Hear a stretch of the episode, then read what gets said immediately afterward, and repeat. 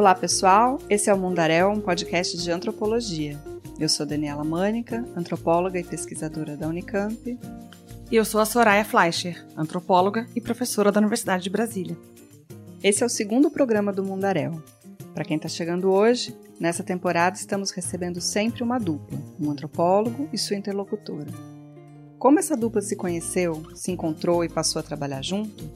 Como fazer pesquisa sobre a pesquisa alheia? Como fazer pesquisa sobre o fazer científico? E quando essa ciência se produz a partir de rezas, chás, mandalas, mantras, práticas de respiração, visualização e meditação? Hoje vamos conversar com Marina Sena, quiroprata, instrutora de yoga e mestranda na Faculdade de Medicina da USP.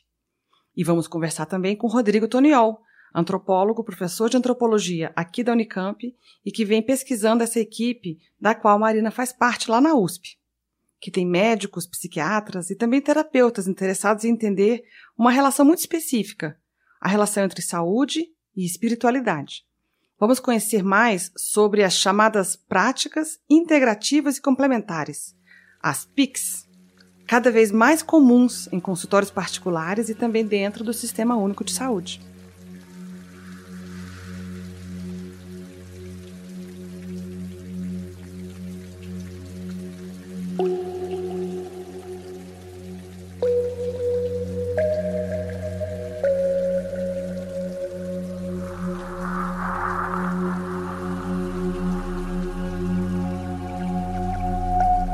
Marina, quando você começou a perceber que a espiritualidade pode ter um efeito na saúde?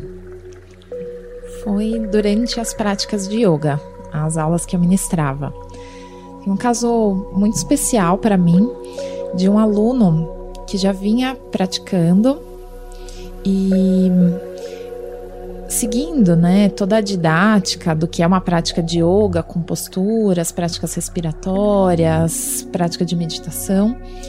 Ao término da aula, ele ficou em silêncio e com um olhar distante. E depois ele começou a falar comigo com um outro tom de voz, dizendo como as coisas pequenas ali pareciam tão grandes, como cada vez que ele inalava, parecia que aquilo trazia algo que ele nunca tinha antes sentido, como se ele não tivesse respirado até então, até aquele momento. Então as coisas foram ganhando um outro significado. A partir daquela experiência em que as coisas do dia a dia ganharam um outro significado, uma outra amplitude e foram trazendo uma sensação de bem-estar, de paz interior, que são pontos associados à saúde mental. Então isso foi trazendo uma, um questionamento de qual que era essa espiritualidade, qual era a experiência, na verdade, que ele estava vivenciando ali e que vai além da prática corporal ou de uma prática de atenção, como a gente pode reduzir muitas vezes as técnicas do yoga. Marina, você nos contou que estudando a cultura hindu, você se deparou com a frase que adotamos como título desse programa. Sansara é Nirvana e Nirvana é Sansara. Você pode contar para a gente o que, que isso quer dizer? Sansara se refere às ações que nós temos no dia a dia, as relações com o meio material. E Nirvana é o estado de iluminação, de transcendência, de ressignificação de si mesmo e das coisas. Então, como se esse estado de iluminação ele não precisasse acontecer distante da rotina que temos no dia a dia, que foi exatamente o que esse aluno vivenciou. Então, naquele momento, houve esse chamado. Então, vamos estudar a espiritualidade que a prática pode trazer, ou que outras práticas, não só a prática do yoga, pode trazer. Além, né, do relato que nesse aluno específico tinha uma queixa de dor crônica, de fibromialgia. E com as práticas, essa dor foi diminuindo. Ele teve uma melhora de um quadro clínico físico debilitante. foi isso. Partindo dessa história que o seu aluno vivenciou e da sua vontade de estudar, de pesquisar, se aprofundar, como você construiu sua trajetória? Eu sou graduada em quiropraxia pela Universidade em Morumbi. E enquanto fazia a graduação, eu fiz um curso técnico de yoga, de formação em yoga e yoga terapia. Então, eu fui agregando os conhecimentos técnicos da quiropraxia com a vivência corporal que o yoga estava me trazendo. Logo que eu saí da graduação, eu já estava dando aula de yoga, então eu segui para uma pós-graduação em psicomotricidade. E a partir daí, eu fui vivenciando com os alunos o quanto que o corpo pode trazer experiências significativas que agregassem e mudassem a relação que eles tinham com as coisas do cotidiano, trazendo ressignificados. Em um desses momentos, é, eu fui percebendo o quanto que a experiência da prática do yoga, da prática corporal, estava atrelada à espiritualidade. Isso me levou então a buscar mais sobre o conceito de espiritualidade e a relação que isso tinha com a saúde. Então, hoje eu faço um mestrado na, no Instituto de Psiquiatria da Faculdade de Medicina da USP, com o tema de espiritualidade e saúde. Há outras pessoas pesquisando essa dobradinha espiritualidade e saúde, como esse nosso colega antropólogo aqui. Rodrigo Toniol é, como ele mesmo se definiu, um paulista não praticante. Ele nasceu aqui em São Paulo, mas toda a formação dele, graduação, mestrado e doutorado, foi feita na URGS, em Porto Alegre. Qual é o seu interesse, Rodrigo, nessa discussão sobre espiritualidade e saúde? A pesquisa que eu tenho feito é sobre a relação entre saúde e religião. Esse é um tema clássico da antropologia. A antropologia tá, esteve sempre muito interessada é, nas práticas populares de atenção à saúde, como no caso das benzedeiras, que estão nas grandes cidades, ou no uso mesmo de chás, ervas, emplastros, em rituais.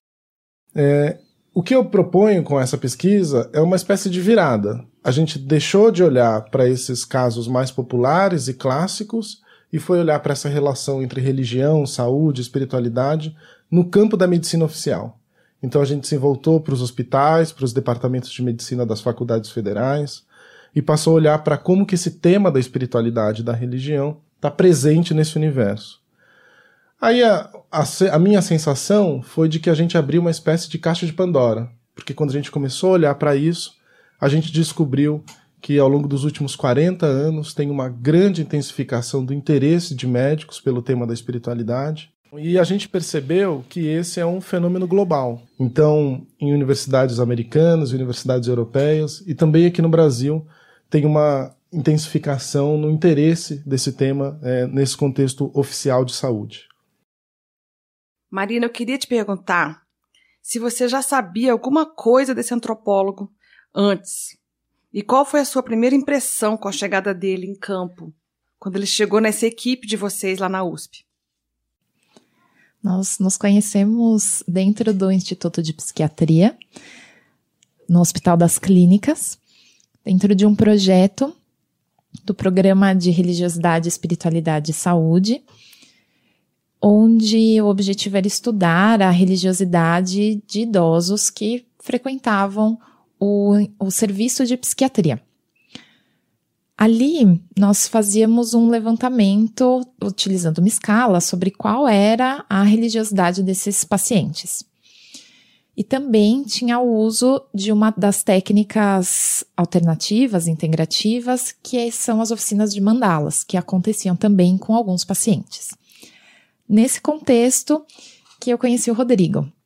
E eu não conhecia antes, é, me lembro dele chegar uma tarde, era segundas-feiras que isso acontecia, e ele chegar com um caderninho e a apresentação foi que ele estava ali para nos estudar. Estudar quem estava estudando os pacientes, né? Então foi uma, uma surpresa e eu, gerou um certo desconforto, né? Como assim? A gente vai ser cobaia agora? Uma sensação de um ratinho então, esse foi o primeiro contato que nós tivemos. Então, eu queria saber do Rodrigo. é, como ele conheceu a Marina e se foi dentro de alguma dessas equipes de pesquisadores médicos que eles têm acompanhado. Em 2016, eu comecei a acompanhar o cotidiano do Instituto de Psiquiatria. E lá eu ficava a semana inteira vendo as pesquisas que estavam sendo elaboradas, os projetos de pesquisas que estavam sendo pensados, e uma delas me chamou bastante atenção. No ambulatório de gerontologia do Instituto de Psiquiatria, estava para começar uma pesquisa sobre o uso é, das preces e das rezas por esses pacientes. Os médicos, então, tavam, e pesquisadores estavam interessados em, em usar uma série de instrumentos, é, como questionários e escalas de, de religiosidade, nesses pacientes. O que eu fiz, então, foi começar a ajudar esses médicos, depois de ter sido convidado por eles, para aplicar esses questionários. E foi aí que eu conheci a Marina. Então, aplicando os questionários com os pesquisadores que eu também estava pesquisando. Então, vocês iam juntos com prancheta e questionário ali, com caneta, entrevistando pacientes, conversando com eles? Exatamente. A gente ficava ali na sala de espera e tínhamos um dos consultórios que a gente usava com a prancheta, com a caneta, conversando depois sobre as nossas impressões daqueles pacientes, sobre as falhas do questionário, sobre o que podia funcionar, o que podia melhorar e sobre o que a gente ia fazer com aquela pesquisa dali dois anos.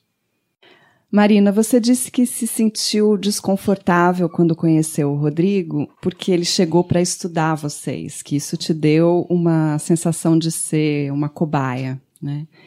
É, essa sensação mudou com o passar do tempo e conforme você foi conhecendo o Rodrigo?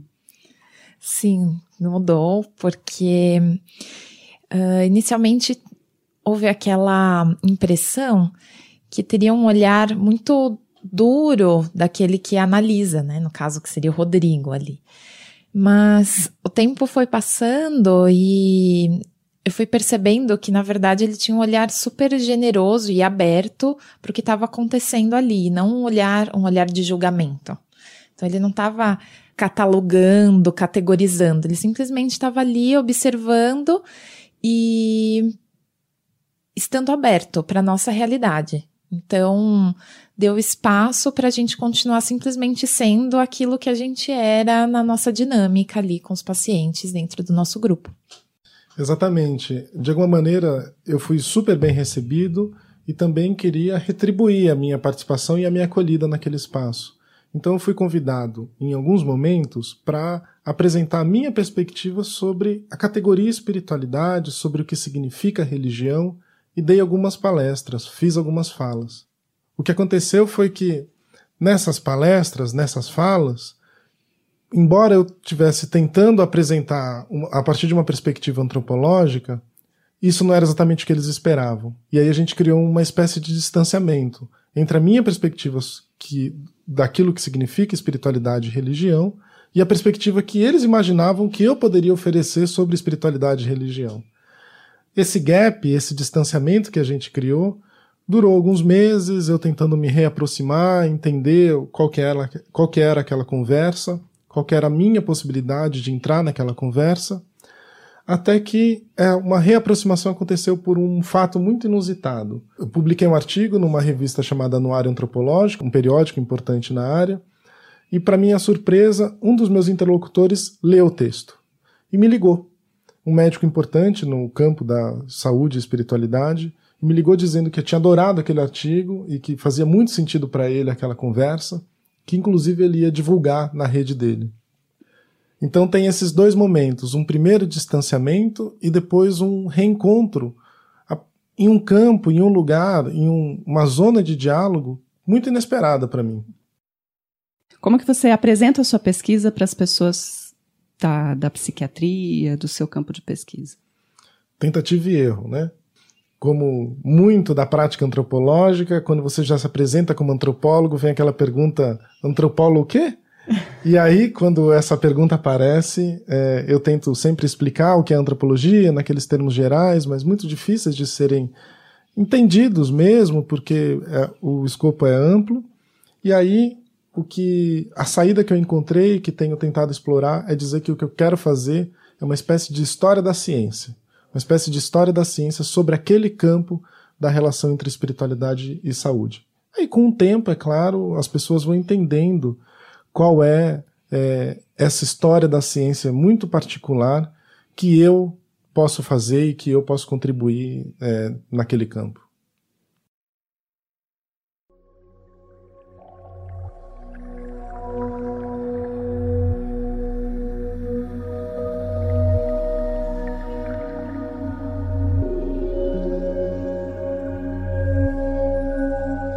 Toda vez que a gente faz pesquisa na antropologia, a gente tem que descobrir como chegar perto do grupo que a gente quer conhecer.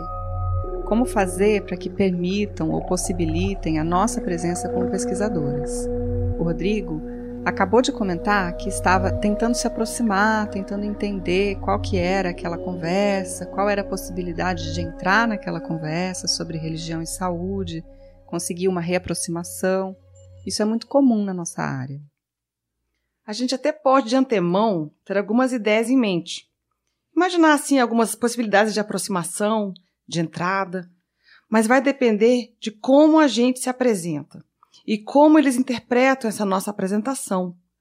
O Rodrigo, por exemplo, se aproximou de um grupo de pesquisadores, que eram médicos e cientistas que trabalham numa universidade e no ambulatório do hospital universitário.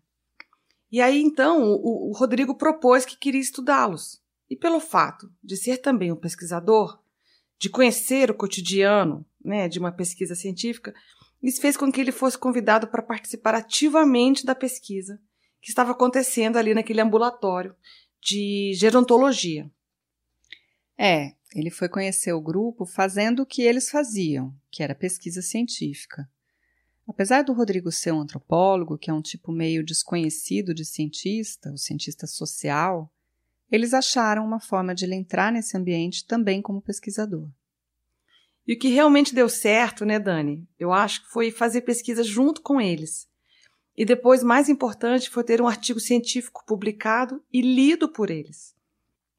Quer dizer, o Rodrigo precisou mostrar resultado de pesquisa para ser notado, reconhecido e também aceito por esse grupo. Isso é muito interessante, eu acho. Ele se apresentou como cientista, integrou essa equipe de cientistas e propôs contar a história dessa ciência, essa ciência que está estudando espiritualidade e saúde. É, contar histórias faz parte do trabalho de escrita antropológica. Contar histórias de pesquisa, pensar, escrever sobre esses acontecimentos. E é interessante que depois dos estranhamentos iniciais, dos dois lados, Interlocutor e antropólogo vão entendendo o que, que cada um espera do outro e como cada um trabalha.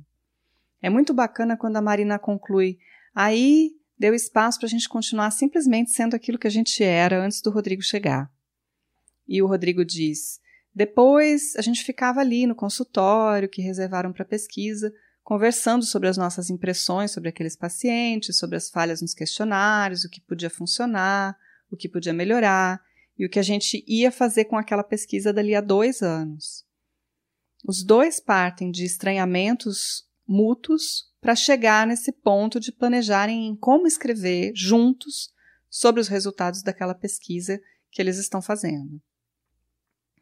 O fato da pesquisa em antropologia envolver muita observação, de a gente chegar olhando tudo, perguntando um monte de coisas, pode despertar uma sensação de que a gente vai analisar, julgar e até criticar o que o outro faz. A Marina comenta disso, né, Dani? E de quebra as pessoas não sabem o que é antropologia, o que uma antropóloga faz.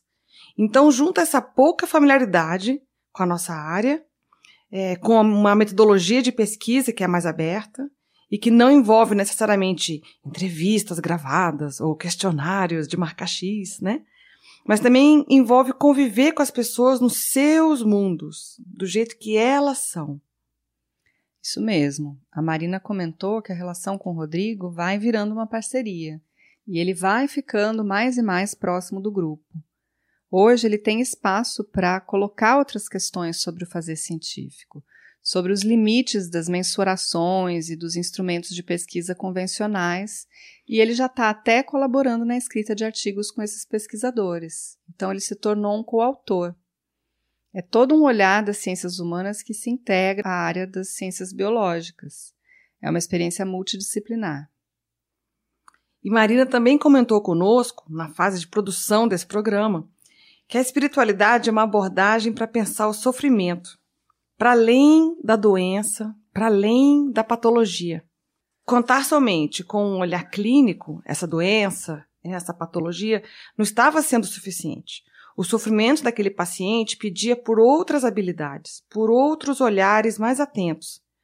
Por isso eles falam das PICs, né, as práticas integrativas e complementares. É bem isso mesmo.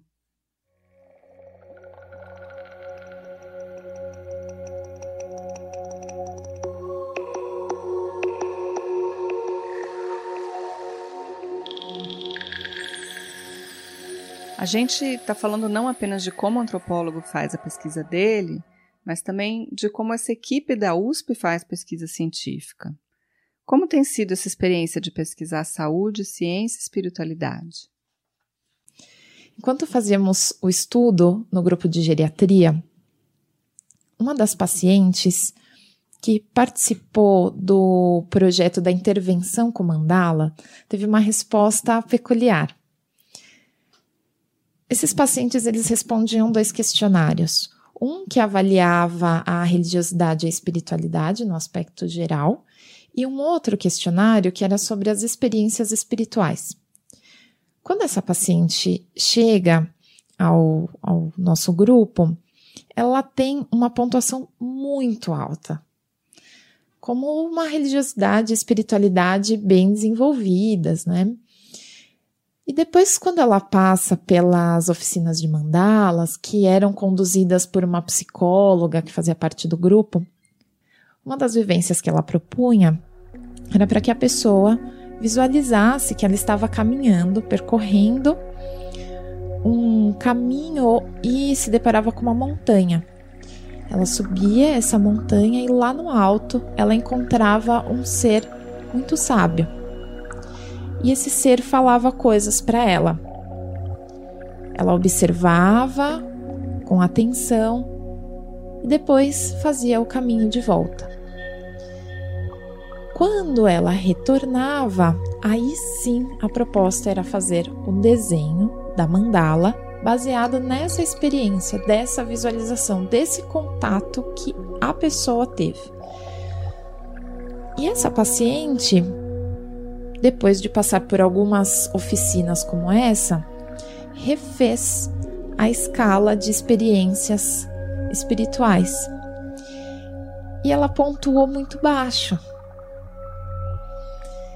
E pensando, refletindo sobre o caso, o que nós notamos é que essas experiências, essas práticas integrativas, elas podem trazer para o indivíduo um contato com a própria né, religiosidade, espiritualidade, que antes ele achava que já estava estabelecido, mas não tinha o processo de reflexão.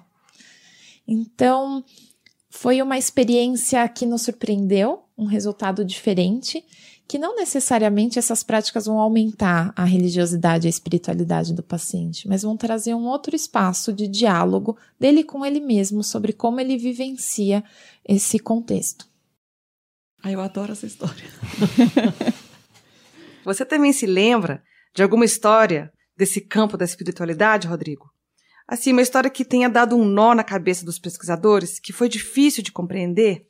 Tem um grupo grande de orientandos, um grupo grande de alunos que me acompanha em uma série dessas tentativas de, de aproximação do campo da saúde na sua interface com espiritualidade.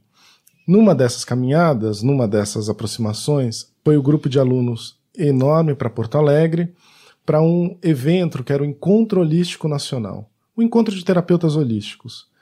Chegando lá, esse, em, nesse grupo de estudantes, nesse grupo de alunos, tinha vários que era, eram, que são adeptos dessas práticas, que têm interesse, que usam isso no seu cotidiano. E um em particular é um, um estudante de iniciação científica que faz uso cotidiano da prática da cerimônia do chá.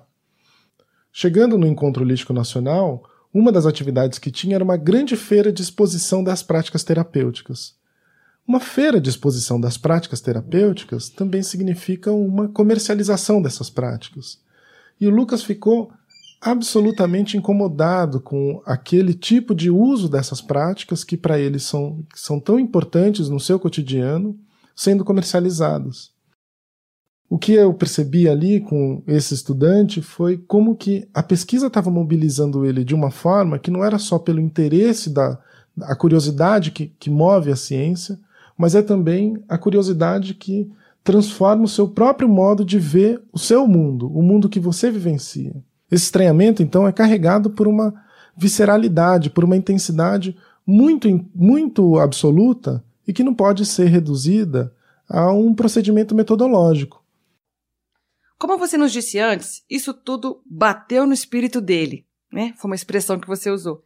A antropologia acaba estudando não apenas a espiritualidade encontrada entre aqueles frequentadores do Hospital de Clínicas da USP, mas também entre os próprios pesquisadores da sua equipe. Quando ele chega então em Porto Alegre e vê essa feira, aquilo que era da ordem do sagrado, aquilo que era da ordem do intocável, ele vê de alguma maneira profanado na feira, sendo exposto de uma maneira que ele que o atinge muito visceralmente. Passada essa experiência, a gente volta para Campinas e quando a gente volta para Campinas, ele pede para mim um tempo e fica um mês elaborando isso, encontrando os seus próprios colegas nas cerimônias do chá e tentando acomodar todas essas histórias que ele vivenciou no seu trabalho de campo. Depois desse um mês, é, com muito engajamento dele, a pesquisa que ele estava executando passou a deslanchar. Porque ele reenquadrou a sua própria experiência a partir daquela experiência na qual ele foi visceralmente mobilizado. Bom, então esse é o tipo de situação que nos mostra como a antropologia coloca os próprios pesquisadores em um contato direto e intenso com o seu campo, e que isso faz com que a gente pense não só sobre o campo, mas também sobre nós mesmos. Eu gostaria de perguntar para vocês, então, como que vocês interpretaram essas alterações que aconteceram durante as pesquisas de vocês. Acho que tanto a Marina quanto o Rodrigo falaram um pouco disso, mas eu queria perguntar especificamente para a Marina se houve algum questionamento é, do próprio método de medição da escala de espiritualidade a partir desse, dessa mudança? Se teve alguma discussão interna ao grupo que é, pôs em questão a escala, o método? Sim. É... Quando a gente pensa nas experiências espirituais, as escalas que nós estávamos utilizando eram escalas quantitativas para o meio da pesquisa. E as respostas elas são fechadas, você tem que pontuar de acordo com a intensidade da experiência, dar notas. E nós observamos que a experiência do indivíduo, ela talvez ela não se enquadre tão facilmente nesse tipo de instrumento, que para a gente ter um olhar para o que é a espiritualidade, é interessante fazer um, um olhar tanto qualitativo quanto quantitativo, que você consiga pegar o discurso a fala, a história, a narrativa e também o olhar para o quantitativo, para o numérico e casar as duas coisas, juntar esses dois aspectos. Porque se não fosse o contato que nós tivemos com a paciente, a gente não conseguiria ler simplesmente as escalas. A gente não conseguiria colocar o resultado que essas escalas nos deram dentro do que foi realmente a experiência que ela viveu. Experiências como essa fizeram com que o grupo pensasse como que a antropologia tem o seu método, tem a sua forma de escrita, tem a sua forma narrativa, mas ela pressupõe, e é isso talvez a sua grande contribuição, um encontro com grupos, um encontro com uma alteridade, um encontro com outros, que nos desloca, e nos desloca de uma maneira é, absoluta. Isso não é um processo que compromete mas pelo contrário, é um processo necessário para a própria elaboração, para a própria descrição, para a própria feitura do método etnográfico. O que, foi aprendido nesse processo, nesse encontro profissional entre uma quiroprata trabalhando com espiritualidade e um antropólogo pesquisando isso? Acho que eu vou falar dos alunos. Tá bom. É, porque eu fiz um trajeto nessa pesquisa, que foi entrar via esse grupo de pesquisa já estabelecido no HC. E agora, vendo os alunos percorrendo seus próprios trajetos, eu vejo como eles encontram outros caminhos. E encontram outras marinas também pelo seu caminho. Encontram outros aliados importantes no seu campo, encontram outros interlocutores que os levam para diálogos, para conversas, para conceitos, para debates que são diferentes daqueles que eu tracei, mas que ao mesmo tempo são absolutamente fundamentais para o processo de elaboração e de desenvolvimento das pesquisas deles. Nesse caso, a Marina não é o meu ratinho de laboratório, mas pelo contrário, a Marina é aquela que caminha comigo em direção a um lugar que nem eu e nem ela sabemos exatamente onde é, mas que o encontro talvez seja aquilo que tem de mais, tenha de mais rico nessa relação. O interessante então de ver com um grupo de jovens pesquisadores é que cada um encontra o seu próprio encontro. E desses encontros a gente estabelece uma conversa sobre como nós nos encontramos com outros nesse, nesse trabalho de campo. Pensando nos encontros, é...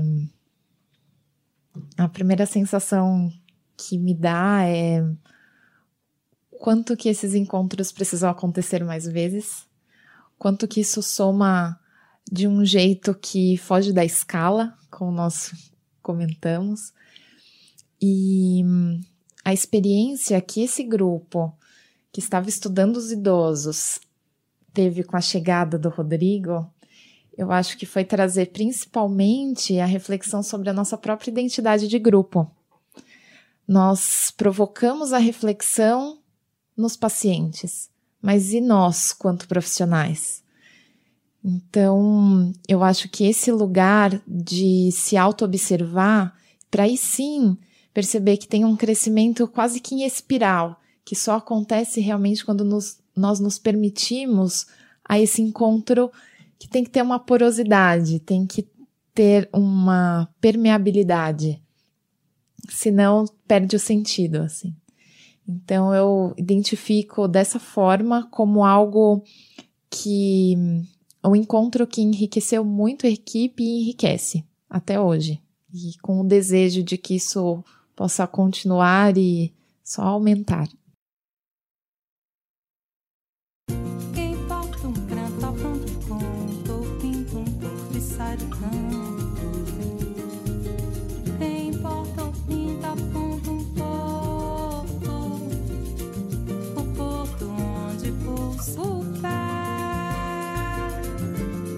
Queremos contar um mundaréu de histórias de pesquisa, partindo da antropologia. Esse foi o nosso segundo programa, quando Sansara é Nirvana e Nirvana é Sansara. Para mim, fica claro como não só a yoga, mas também na antropologia, é justamente no meio de nossas ações do dia a dia que brotam os estados de iluminação. A transcendência antropológica acontece na nossa rotina de pesquisa e de vida. E pensando sobre quiropraxia, psiquiatria, antropologia e yoga, e também mantras e mandalas, a partir das experiências do Rodrigo da Marina, vemos que eles estão navegando por diferentes lógicas acadêmicas e também disciplinares. E que há toda uma variedade de perspectivas dentro da cozinha da ciência e da espiritualidade. Sim, há muitas formas de pensar e de fazer corpos, saúde, vida e cura. Então é isso. Parafraseando a história que a Marina nos contou, muita gente teve que subir a montanha, ver o que tinha lá em cima e depois descer todo o caminho de volta para esse programa ser concluído. A gente gostaria de agradecer, em primeiro lugar, a Marina e o Rodrigo, que vieram de São Paulo para gravar aqui em Campinas. Na rádio da Unicamp temos o apoio do Otávio Silva e do Jefferson Barbieri. No Labjor da Unicamp contamos com a supervisão de Simone Paloni e da Bia Guimarães e Sara Zubel, do 37 Graus, temos recebido apoio e consultoria para amadurecer esse projeto. A equipe do Mundaréu é composta por nós duas, Daniela e Soraya, pelo Vinícius Fonseca e Júlia Couto, estudantes de Ciências Sociais e pesquisadores de iniciação científica da Unicamp e da UNB. O Mundaréu recebe apoio e recursos do CNPq e do Serviço de Assistência Estudantil da Unicamp. Quem quiser conhecer mais o trabalho do Instituto de Psiquiatria, que fica lá no Hospital das Clínicas da USP, ou então do projeto de mestrado da Marina, o projeto de pós-doutorado do Rodrigo, podem ir até a nossa página na internet. O endereço do nosso programa na internet é mundarel.labjor.unicamp.br. Lá vocês também encontrarão fotos do dia de gravação e outros links para conhecer mais sobre as PICs no SUS. Obrigada pela audiência e até o nosso próximo programa. Até!